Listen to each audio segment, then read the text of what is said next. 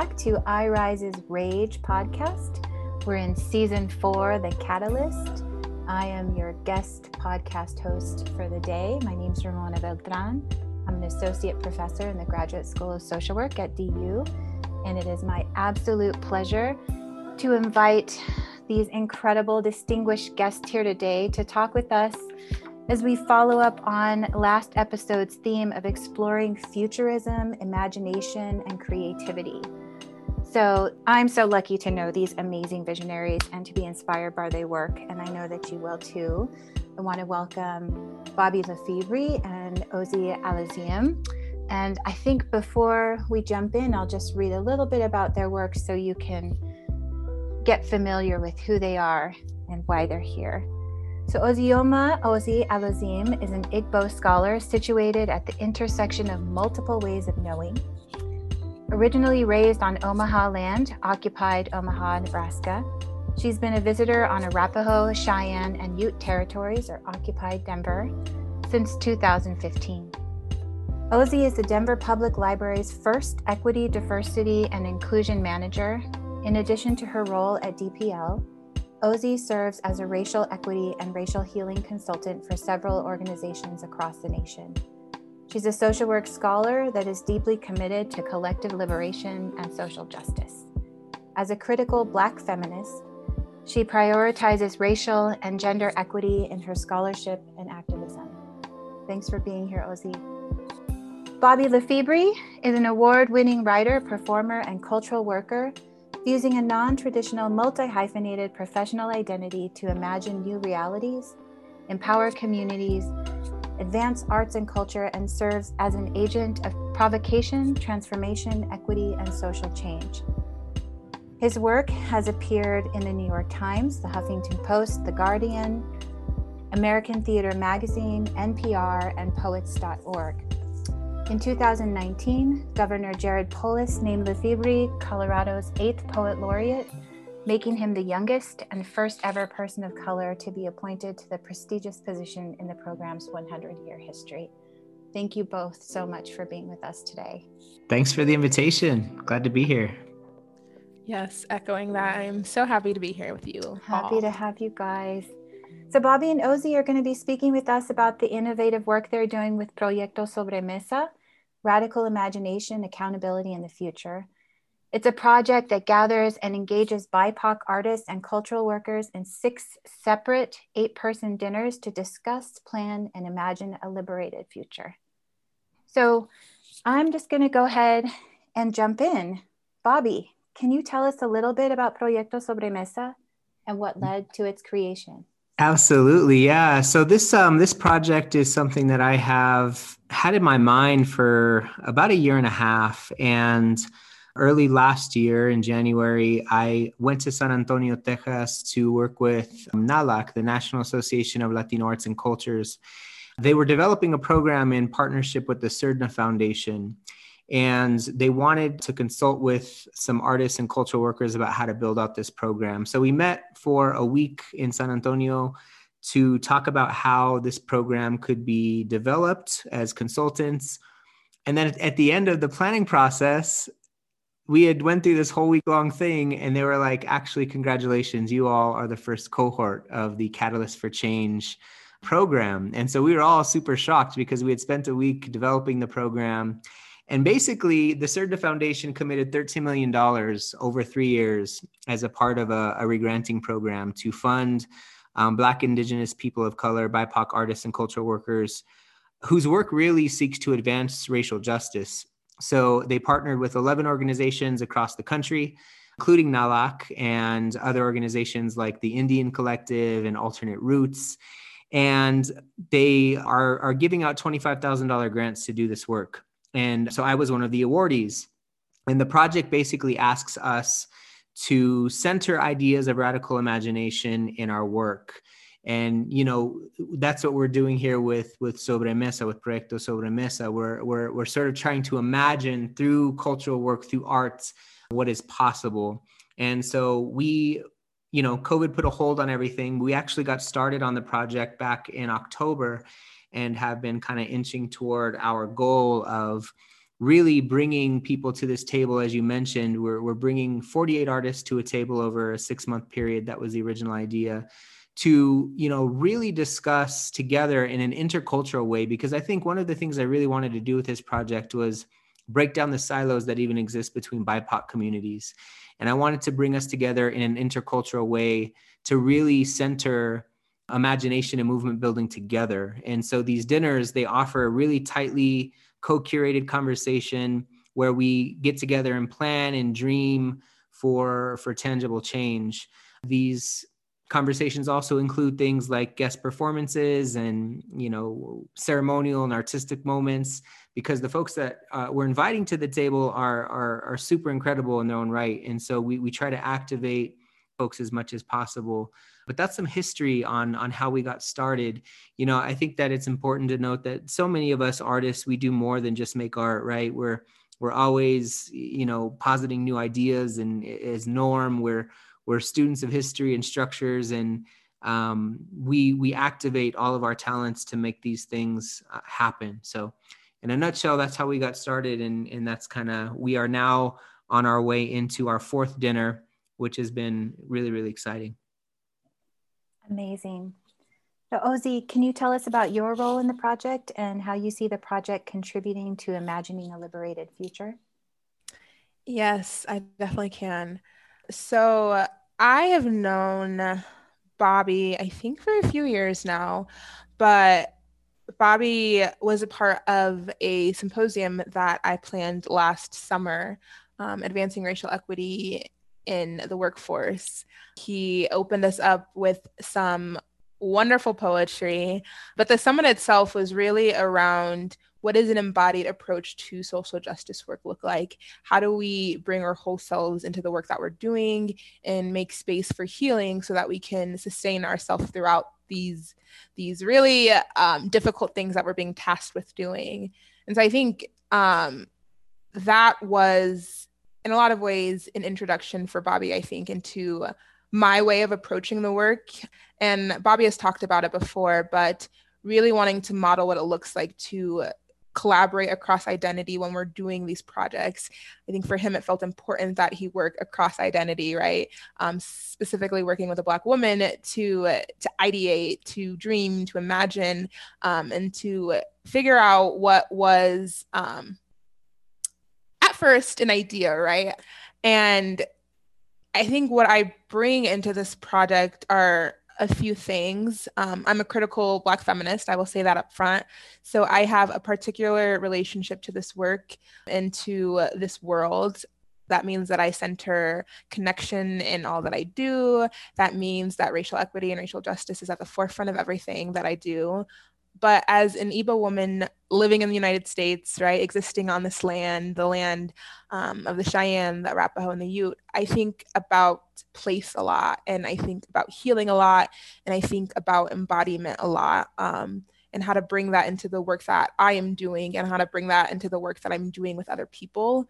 Embodiment being yes about what does it mean to return into our bodies into uh, understand our bodies as a site of learning and knowledge, um, but also what does it mean to understand what is currently practiced or habituated in us. Prentis Hemphill uh, is doing a lot of really great work around this for Black folks specifically and talks about how embodiment is really a process of becoming aware of what has been what has been embodied in all of us because we all are embodying something at whatever point in time it is. It could be white supremacy, it could be equity, it could be liberation, it could be justice, right?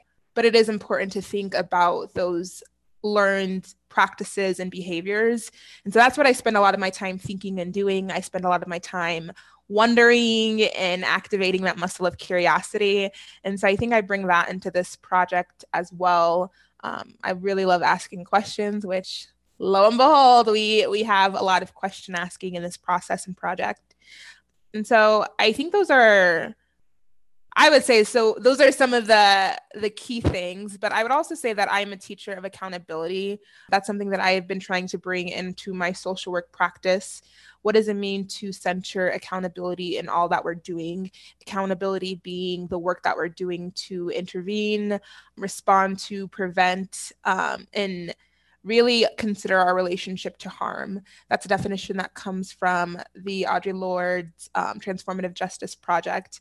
And I think it's really important to anchor everything that I do in that definition and to anchor any kind of community work in a collective understanding of what accountability is. Um, and so that's something I definitely have brought into this project and love that we center in this project, creating space to talk about accountability and to fumble through understanding what that means together. Um, and then, how do I see this project contributing to an imagined liberated future? Ooh, this is such a juicy question. I think going back to thinking through like what is what are the things that are learned inside of us that we don't necessarily pay attention to. I think one of those things are that we are taught to constantly analyze, um, and analyze meaning that we're constantly taking things apart. Um, we're we're deconstructing, right? But where are we taught to put things back together, how to construct something new that hasn't existed before, to imagine creatively, and to to do that collectively. I have talked about Adrienne Maree Brown's quote before, but she often talks about how when we're changing inequitable systems and ways of being, we're we're building more equitable structures, right? We're trying to build and create something that does not currently exist, which requires so much creativity. She says that's the most um, creative pursuit that she invests her time and energy in. And I think that is really, really important because if we're not creating space to activate this muscle of creativity or this muscle of radical imagination, then we're not going to be positioned to imagine the new structures and systems that we're all really deserving of. And so that's why Afrofuturism and Indigenous futurism and all of the futurisms become so important because we we have to imagine new ways of doing things and create innovative solutions and thinking about what that means because when we're in crisis it blows open the box of what is possible i think that's a milton um, a milton quote right? And when this door of possibility is open, we have to keep it open as long as possible and push forward as many radical politics that we can with courage and with accountability so that we're expanding the realm of what is possible and we're really stretching our radical imagination. And so i think that's what this does. It's it's giving us space to practice what that means to practice that together um, so that we can really have that transformative liberated future that we're all deserving of because we've spent time imagining it together. So beautiful so I am really blessed that I was able to be a part of this project for the first dinner. And, you know, just listening to you both describe it, it really was all of those beautiful words. There was accountability, there was imagination, there was just incredible creativity and diversity of thought across the table that was just so inspiring. And I think about what it felt like and to me, what it felt like was this kind of moment of peace. And as somebody who's been doing activist scholarship and activist social work for, you know, 20 plus years, I think I had mentioned to um, both you and Bobby in our last event together that it was the first time that I really felt somebody was going out of their way to take care of me, to to make sure that in cultivating my ideas, across the table with others that I was, you know, getting good food and that I was nourished and that I was cared for and tended to and heard and seen. And it was so powerful. And it made this whole process of accountability feel gentle and easy. You know, I think a lot of times people think about accountability as something that's, oh, you're going to have to really just deal with your flaws, as opposed to being in community and generating an accountability that's like based in love. And so I, I'm wondering if we could just give folks a little bit more of like the what does it feel like? What happens at these dinners that make them really special and unique you know even down to the food and the curation of the the drinks and the people who who show up. I don't i wonder if bobby if you could give us a little bit more description of what it's like to be at the table yeah i would love to and i really appreciate that you you kind of picked up on that because really foundational to the project for me was exactly that like in the you know grant proposal in my invitation to guests I made it abundantly clear that this also just serves as sort of a thank you for all the work that you know these folks do on a regular basis.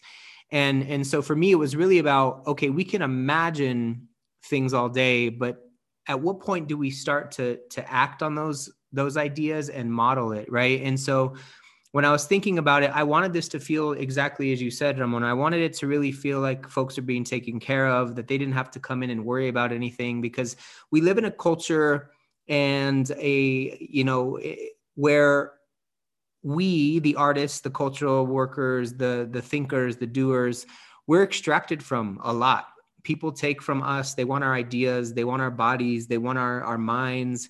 Yeah. and sometimes they you know find a way to to exchange currency for those things. And and sometimes the, there's not. And so i really wanted folks to just feel that piece that you talked about, Ramona. So I, I, I was thinking about who I wanted to include, what I wanted it to look like, and in my head early on, I really did see this really nice dinner that was simple but beautiful with amazing food curated by a chef who understands these same beginnings.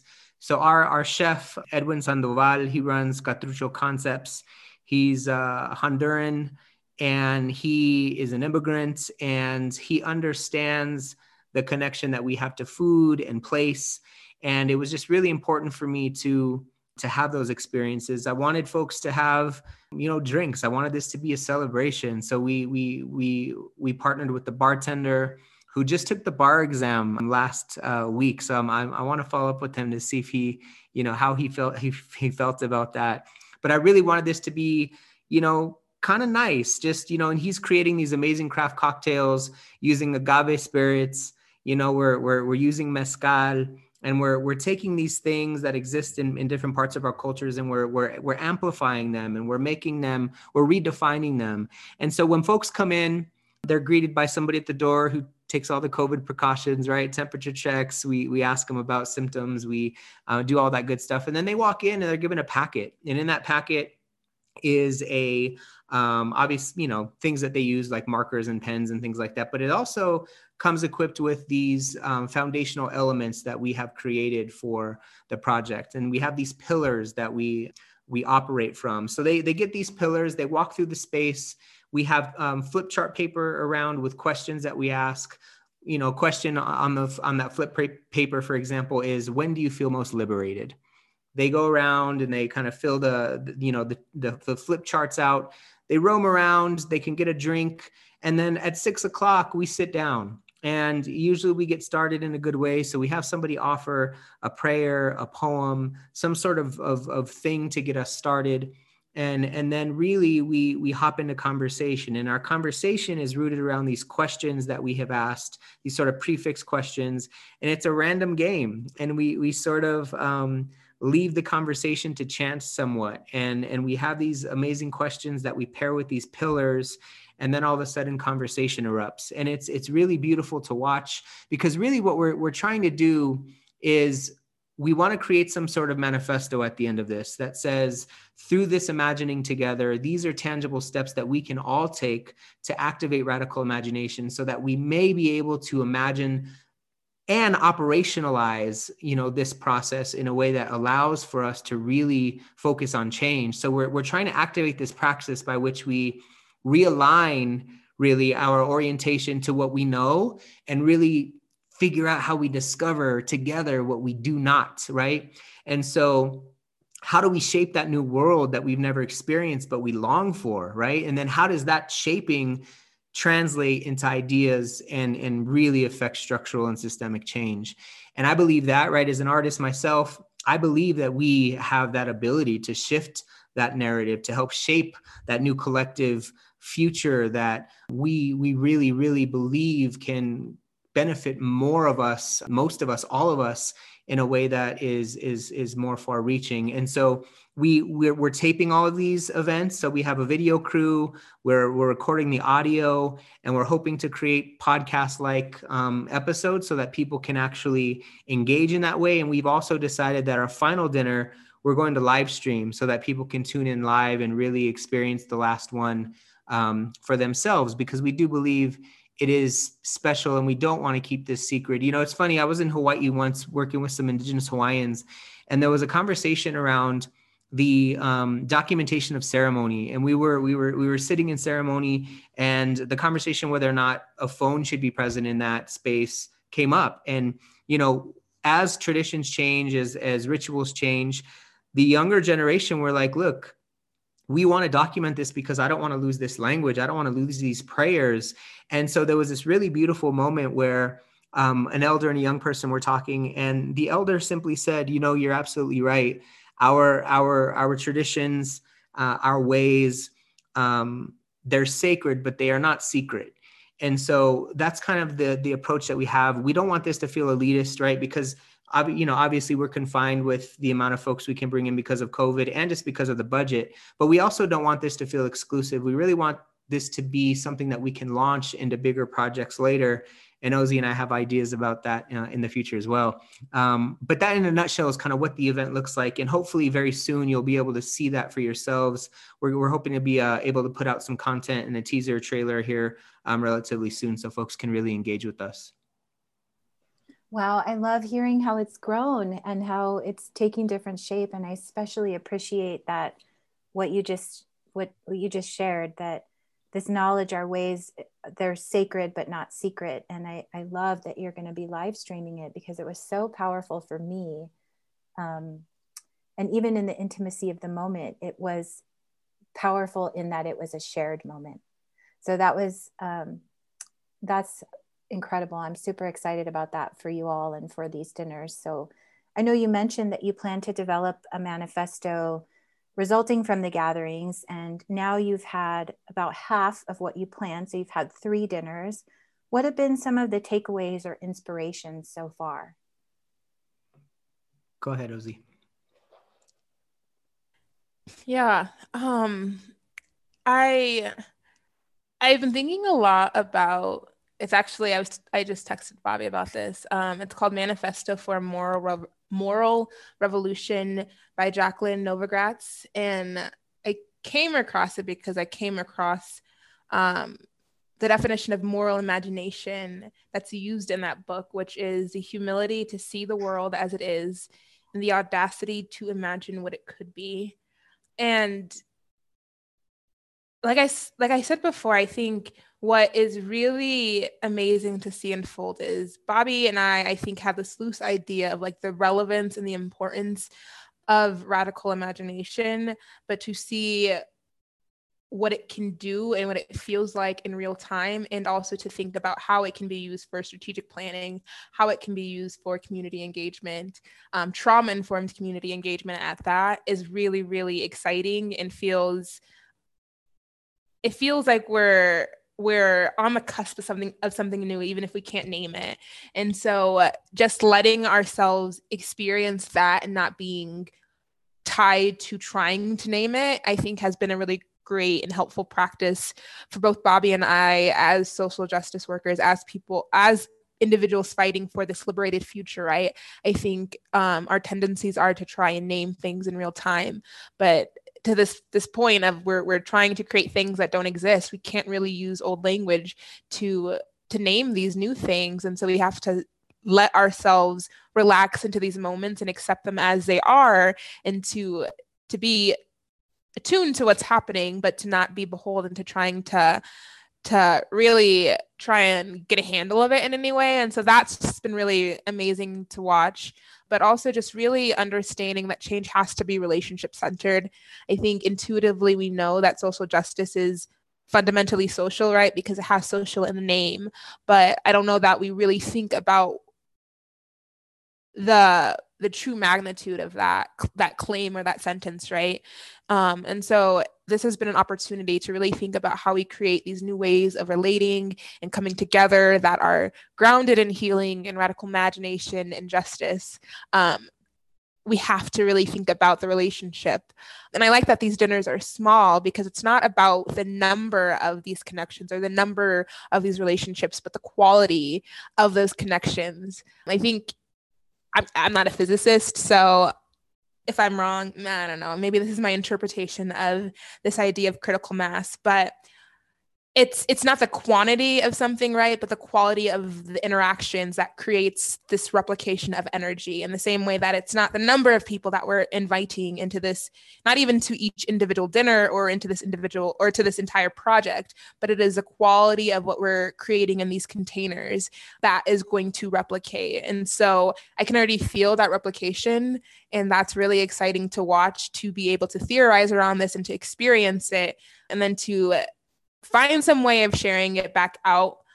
But I think what by and large is the most amazing thing to watch is just really thinking about how when we attend to creating these really quality energy exchanges or these quality connections that are rooted in in imagination and healing we're building the connective tissue that is so fundamentally important for true radical social change. And that is what we have to spend more time to attending to right? We have to keep practicing this. I i keep thinking since the start of the pandemic what is my role in this? Um, what is required of me? And who are we going to be to each other in this moment? And i think this dinner has answered some of those questions for me right my role in this is helping to create this space and who do we need to be to each other are these co-creators right of a liberated future. And we need to be able to to dream and to imagine and to explore safely and healthily together. So i think that that is what's really profound about this experience because it's creating space for us to reach for one another which is so important. We can't afford not to do that because everything is really on the line. So those are those are some of my I think more philosophical takeaways. I really appreciate what you had to say about, you know, resisting this urge to name it in real time. And I I think what's really beautiful about that and bold about that in the context that we're in, you know, this capitalist consumer product driven system that has been such a problem for so long and we're seeing it is that um, it's all about product and and these dinners are about process not product. And in that way they are already the the manifesto themselves just living and breathing and that's so beautiful. So i'm wondering if either one of you can tell me a little bit more about the dialogue game that you play and then maybe we can do it together? So yeah can i can i can do that. You know and and ramona you you you mentioned again and, and i the the difference between you know product and process it, it was so i was so grateful to NALAC um, the national association of latino arts and cultures for really allowing me the space to play because that's really what they've allowed me to do here um, traditional grant funding uh, processes ask that we tell them what we're going to do, and then we, they want to know what that product is. They want to know what the endpoint is. And from jump, I, I I pitched them a process. I said, look. I have no idea what this is going to become, but I can tell you that the process is going to be special because I'm bringing people into this this circle that are going to be incredible and we're going to build something as we're we're we're sort of walking and i ask that you trust me to do that to to if you want if you want to like really engage radical imagination imagine a grant application that doesn't have to have an endpoint and say this is what i'm going to give you right? And we need more of that right? We need to be able to leverage money in order to play because so much of, of, of, where creativity lives and where growth lives is in that space in between. It's in the doing it's in the practice it's in the process. Yeah, and so that's, that's what right. we're finding out here and it's incredible. But this game that we created it's it's really really cool. And and this was mostly ozzy's idea i believe the the idea of this randomness because i i in this i had a very specific idea of you know what I thought I wanted the conversation to be like, and then in meeting with Ozzy and and kind of you know letting go of some of that creative control which is hard for me as an artist. And you know to be honest with you like it's hard for me to work with people. As a writer that's a very solitary act. And for the most part i enjoy that because i have control over it. But really when i invited ozzy i didn't want to just invite ozzy into like you know big up or be a fan person of my of my process. I really wanted to listen and learn. And um, relinquish some of that and that's what I, I i was able to do in this process so at the table when everybody sits down we have two um, hats, if you will, of, of, of, of things. One are these questions, and then one's uh, one is full, full of these pillars. And we literally, Ozzy's on one side of the table, I'm on the other. We don't even know half of the time if I have the pillars or the questions. We we introduce ourselves at the table, so we ask our, our, our guests to tell us who they are, what they do, or what their work is, and who their people are. That way we orient our you know each ourselves to each other and we know a little bit about each other. And then we we really just hop into conversation. And so we can definitely i've got these i'm gonna i was um even before this call we were trying to figure out how to you know what would be a good way to do this and we're just gonna do it as if we were at the dinner. And this usually also happens at the dinner I will jump in and say this is the this is where we came up with these pillars for. Um, I already spoke a little bit about accountability, but as Bobby and I were like trying to figure out what we wanted to talk about um, at the dinner, we didn't want to be prescriptive. We wanted to have something to guide our conversation in, but we wanted to do it in a really intentional way. And so we landed on these pillars because we got into conversation about how our current institutions don't have really any of the things that we're fighting for in mind. And if we are creating a new liberated world, we have to create this world based on what we value. And so we talked about things like healing and justice and joy being the pillars for our new liberated world and talked about how we are going to radically imagine our relationship to each of these things and thinking about being grounded in our definition of accountability, right? Minimizing harm, preventing harm, interfering or intervening when harm is being caused, using that to guide us as we radically imagine what it means to uphold these pillars. And so that's the idea, the context behind the pillars um, before we jump into the question itself. So literally in front of me, I have two. I have two little um, containers. One has um, the questions and one has the pillars that we created. So I'm literally going to play the game. I'm going to pick um, a question and I'm going to pick a pillar, and then we'll see what that what that sounds like. Okay. So the question is, what does radically imagined blank look like? And now I'm going to pick one from the other side. Okay, so the question becomes what does radically imagined solidarity look like? And so we we we we pose that question that that is random. We give folks a hot second to to stew on it, and then the conversation begins. Somebody begins. So if I were playing, if I were at the table and I was speaking first, and I'm thinking about what does radically imagined solidarity look like, and for me, it goes back to like what is solidarity, right? And and for me, that definition to me is one question, primary question I always ask folks that I ride with is you know how can i show up for you? You teach me how i can show up for you. And and that helps me build my practice of solidarity is by my solidarity being informed by what people need from me. Not making assumptions about what i think black folks need or making assumptions about what i think trans folks need but like really getting to know them and and being in proximity with them so that i understand their individual struggles and how those struggles intersect with mine and, and so I would lead with that, something like that in at, at, the dinner. And then that sparks something or someone else has something else to say. And the conversation just kind of takes off from there. Ozzy, would you add anything? To the question, to the answer, I would add. Yeah. um, I think I think about language a lot. And I feel like radically imagined solidarity looks like the word solidarity losing its relevancy because that has become our new baseline our new way of relating to one another in this really taken for granted way, right? It is this thing that we embody at all times. So we don't have to name it. Um, and that's, I think, the place that I hope we get to.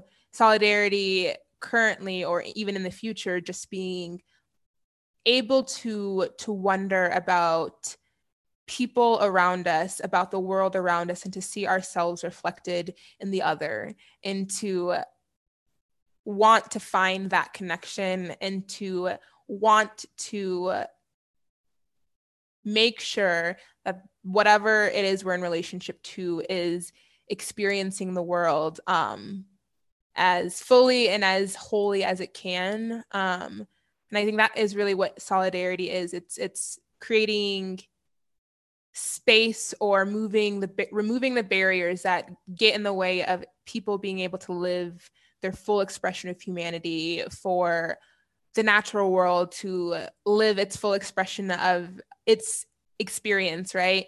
I think I think for me that's what solidarity is. It's it's ensuring that we're able to do that um, and using our whatever our, our privileges, our resources, what have you, to ensure that if if we don't see that happening somewhere, it can happen. So I guess I'll jump in and share too.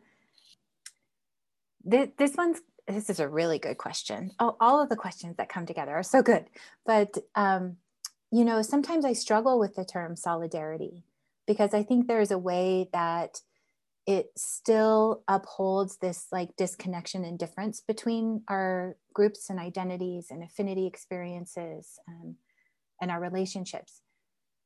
Not not that i'm saying i want to throw it out but i i guess what i would like is to think about how i can come closer to seeing folks as my relative. Like when i hear the term radically imagined solidarity i think about the word family and how is it that we can transcend these um, you know ways that we categorize people into belonging or not belonging and and you know transform them into a way that we can look at each other as relatives as interconnected in these deep rich ways. And you know and i think about relationships in you know not only amongst people but amongst the earth and um, you know the animals and plants and you know just all of creation. Like what does it mean? How how, how would solidarity be different if it was really in the context of seeing all of the earth the creation and people as you know relative that's what comes up for me. Yeah i love that. And that's that's part of what's so beautiful at the table is you have these moments where somebody will say something and it'll resonate with you and it'll it'll challenge you know the things that you know to be true or the it'll challenge it'll shake the ideas that you have of your own processes or like what you believe and it challenges you. And i think some of the most profound moments have been where there's there's been uh, some disagreement about well i don't know if that's the way i see that. And and the the growth and the conflict at the table i think is really really interesting because you watch us sort of untangling it in real time. And and that's where the that's where the the leveling up comes right? That's where the the transformation happens is in those moments where we're challenged and being challenged and we're forced to kind of figure out new ways forward. And and that's been you know really really incredible. And the other thing that's been really beautiful too is just watching people feel like they don't have to be anybody but who they are. You know i think sometimes the the the our society teaches us that in order to maintain to survive to get by that we have to always be in this position of code switching. And to watch people just kind of show up as they would be without any of those exterior like external barriers or or or, or you know stressors has been really really beautiful. And you could just see the the the weight lifted off of folks and the smiles and the um we're for a brief moment we're experiencing something new. And that's that's really really beautiful to watch.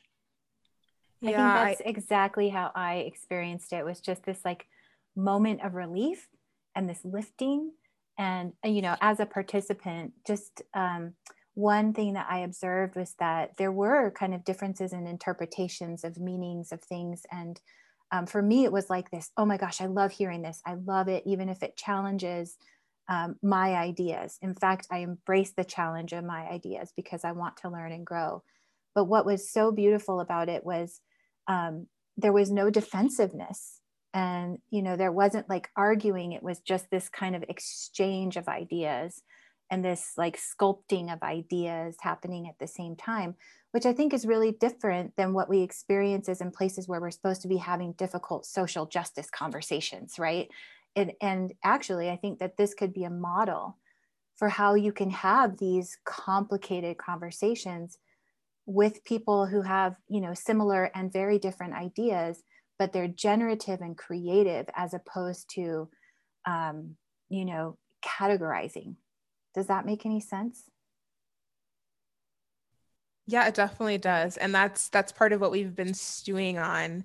Um, we've got so many ideas around that but i think to both of your points, um, what has been really, really cool to see is we we intentionally, like I said, we tried to create an embodied experience, and so we intentionally invite folks into their bodies in this space.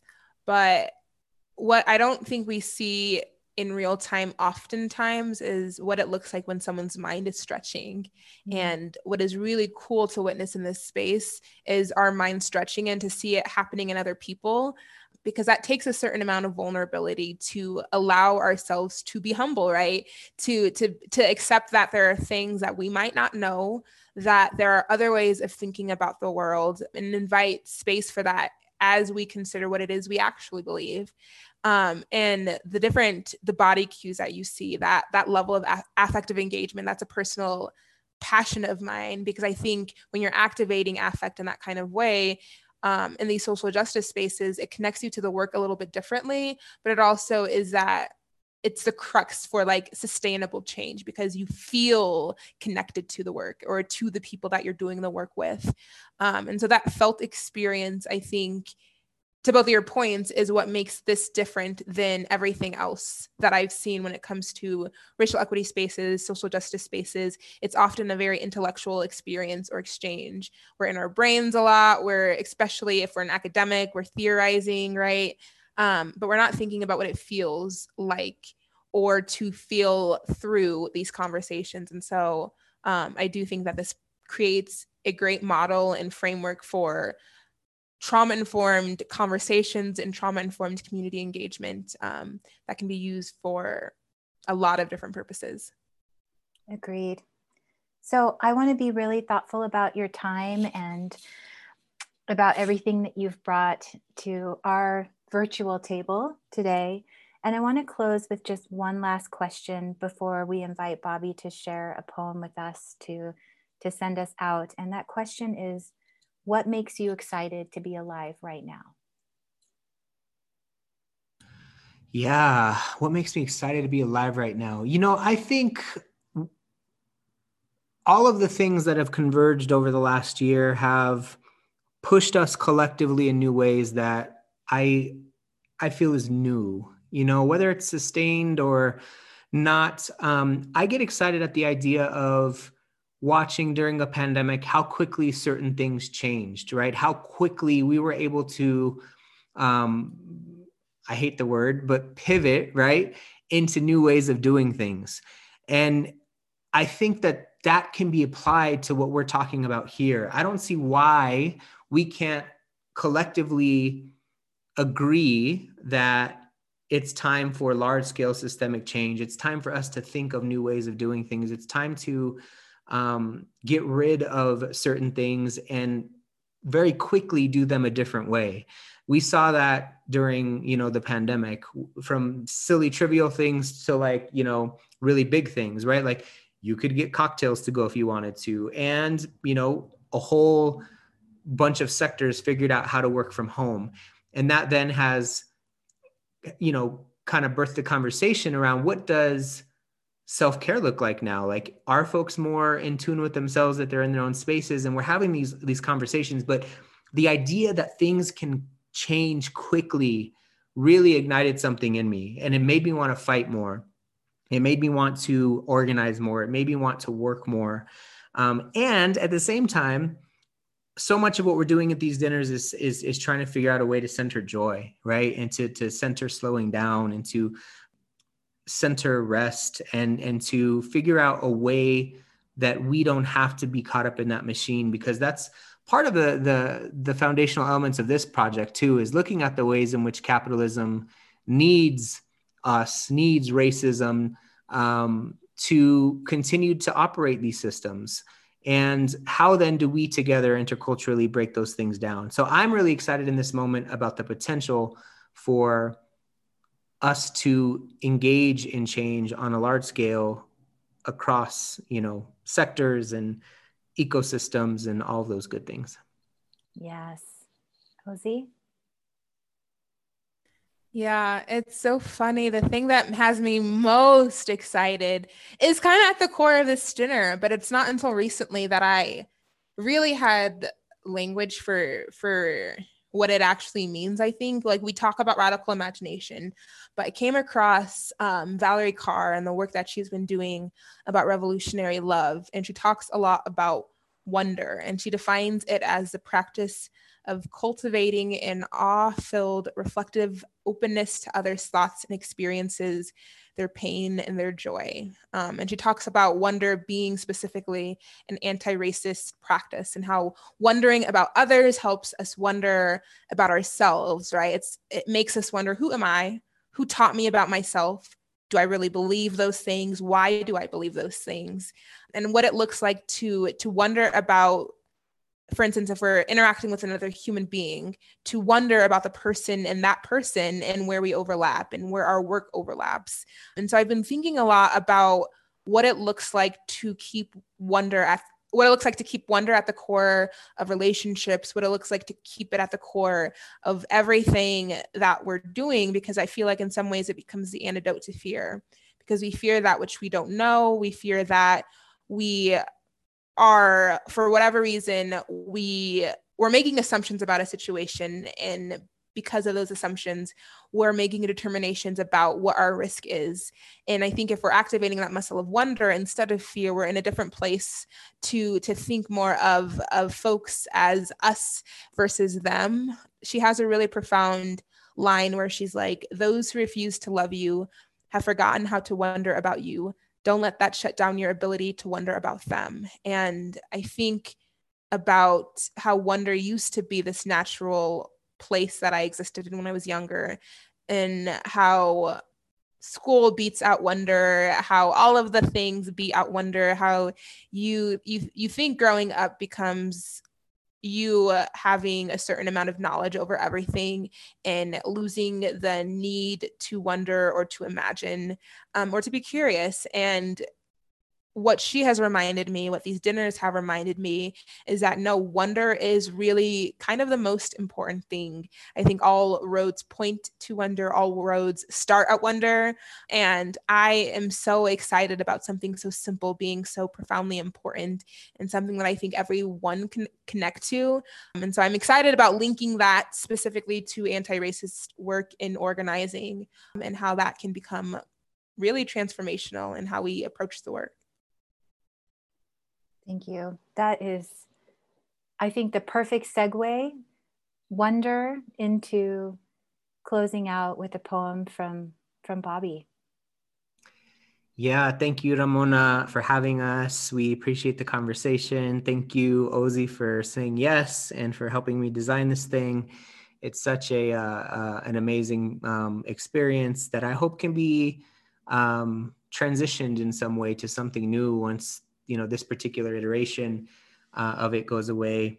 Follow us on on social media. We're going to be activating our instagram page a little bit more here in the future with content. We've been taking photos. Juan fuentes if you don't know juan's you know skills in his work follow juan in old denver. But juan's taking photos of all of our guests and we're we're going to be activating our, our Instagram page, kind of showing folks what, what it looks like. So follow us on Instagram. It's proyecto.sobremesa on Instagram.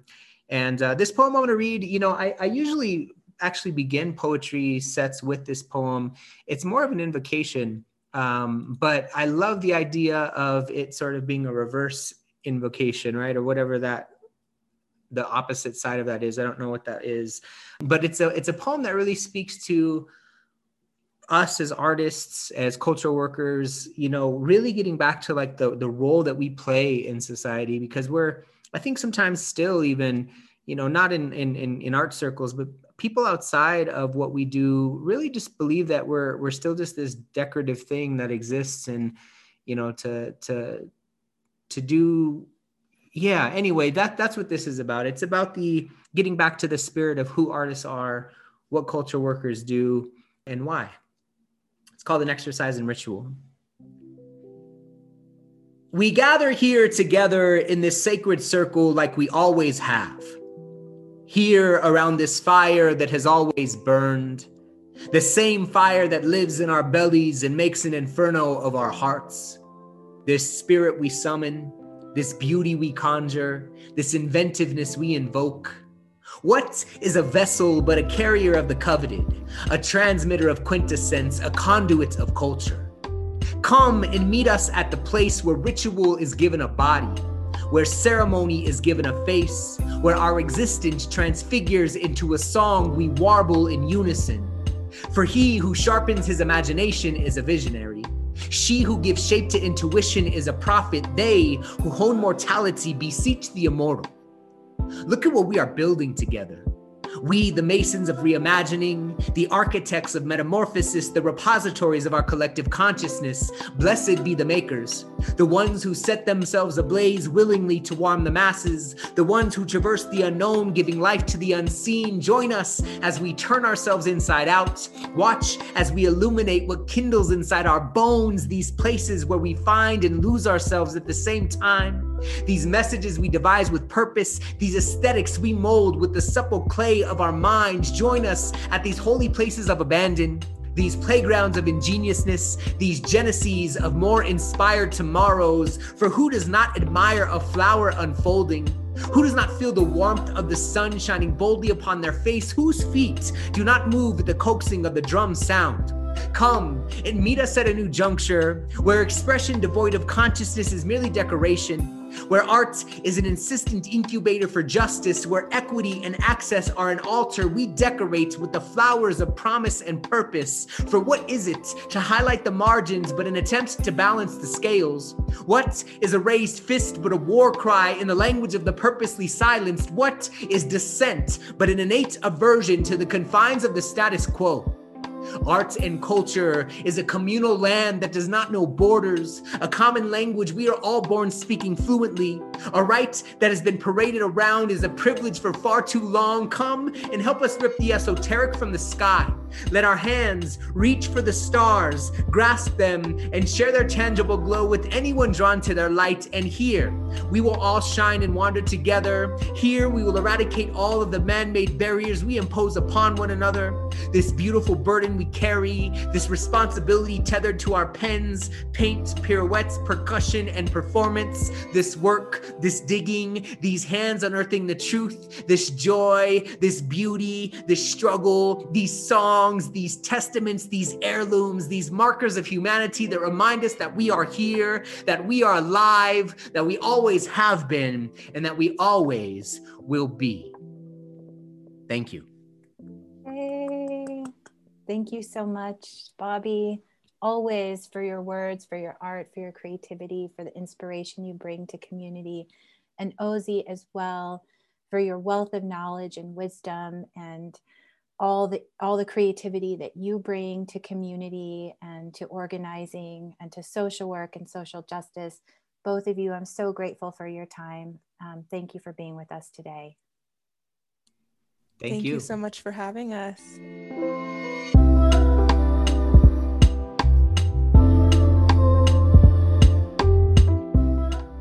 Thank you for listening to another episode of the Rage Podcast.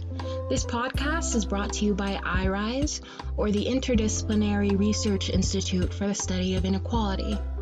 For more information about us and the work that we do, please visit irise.du.edu.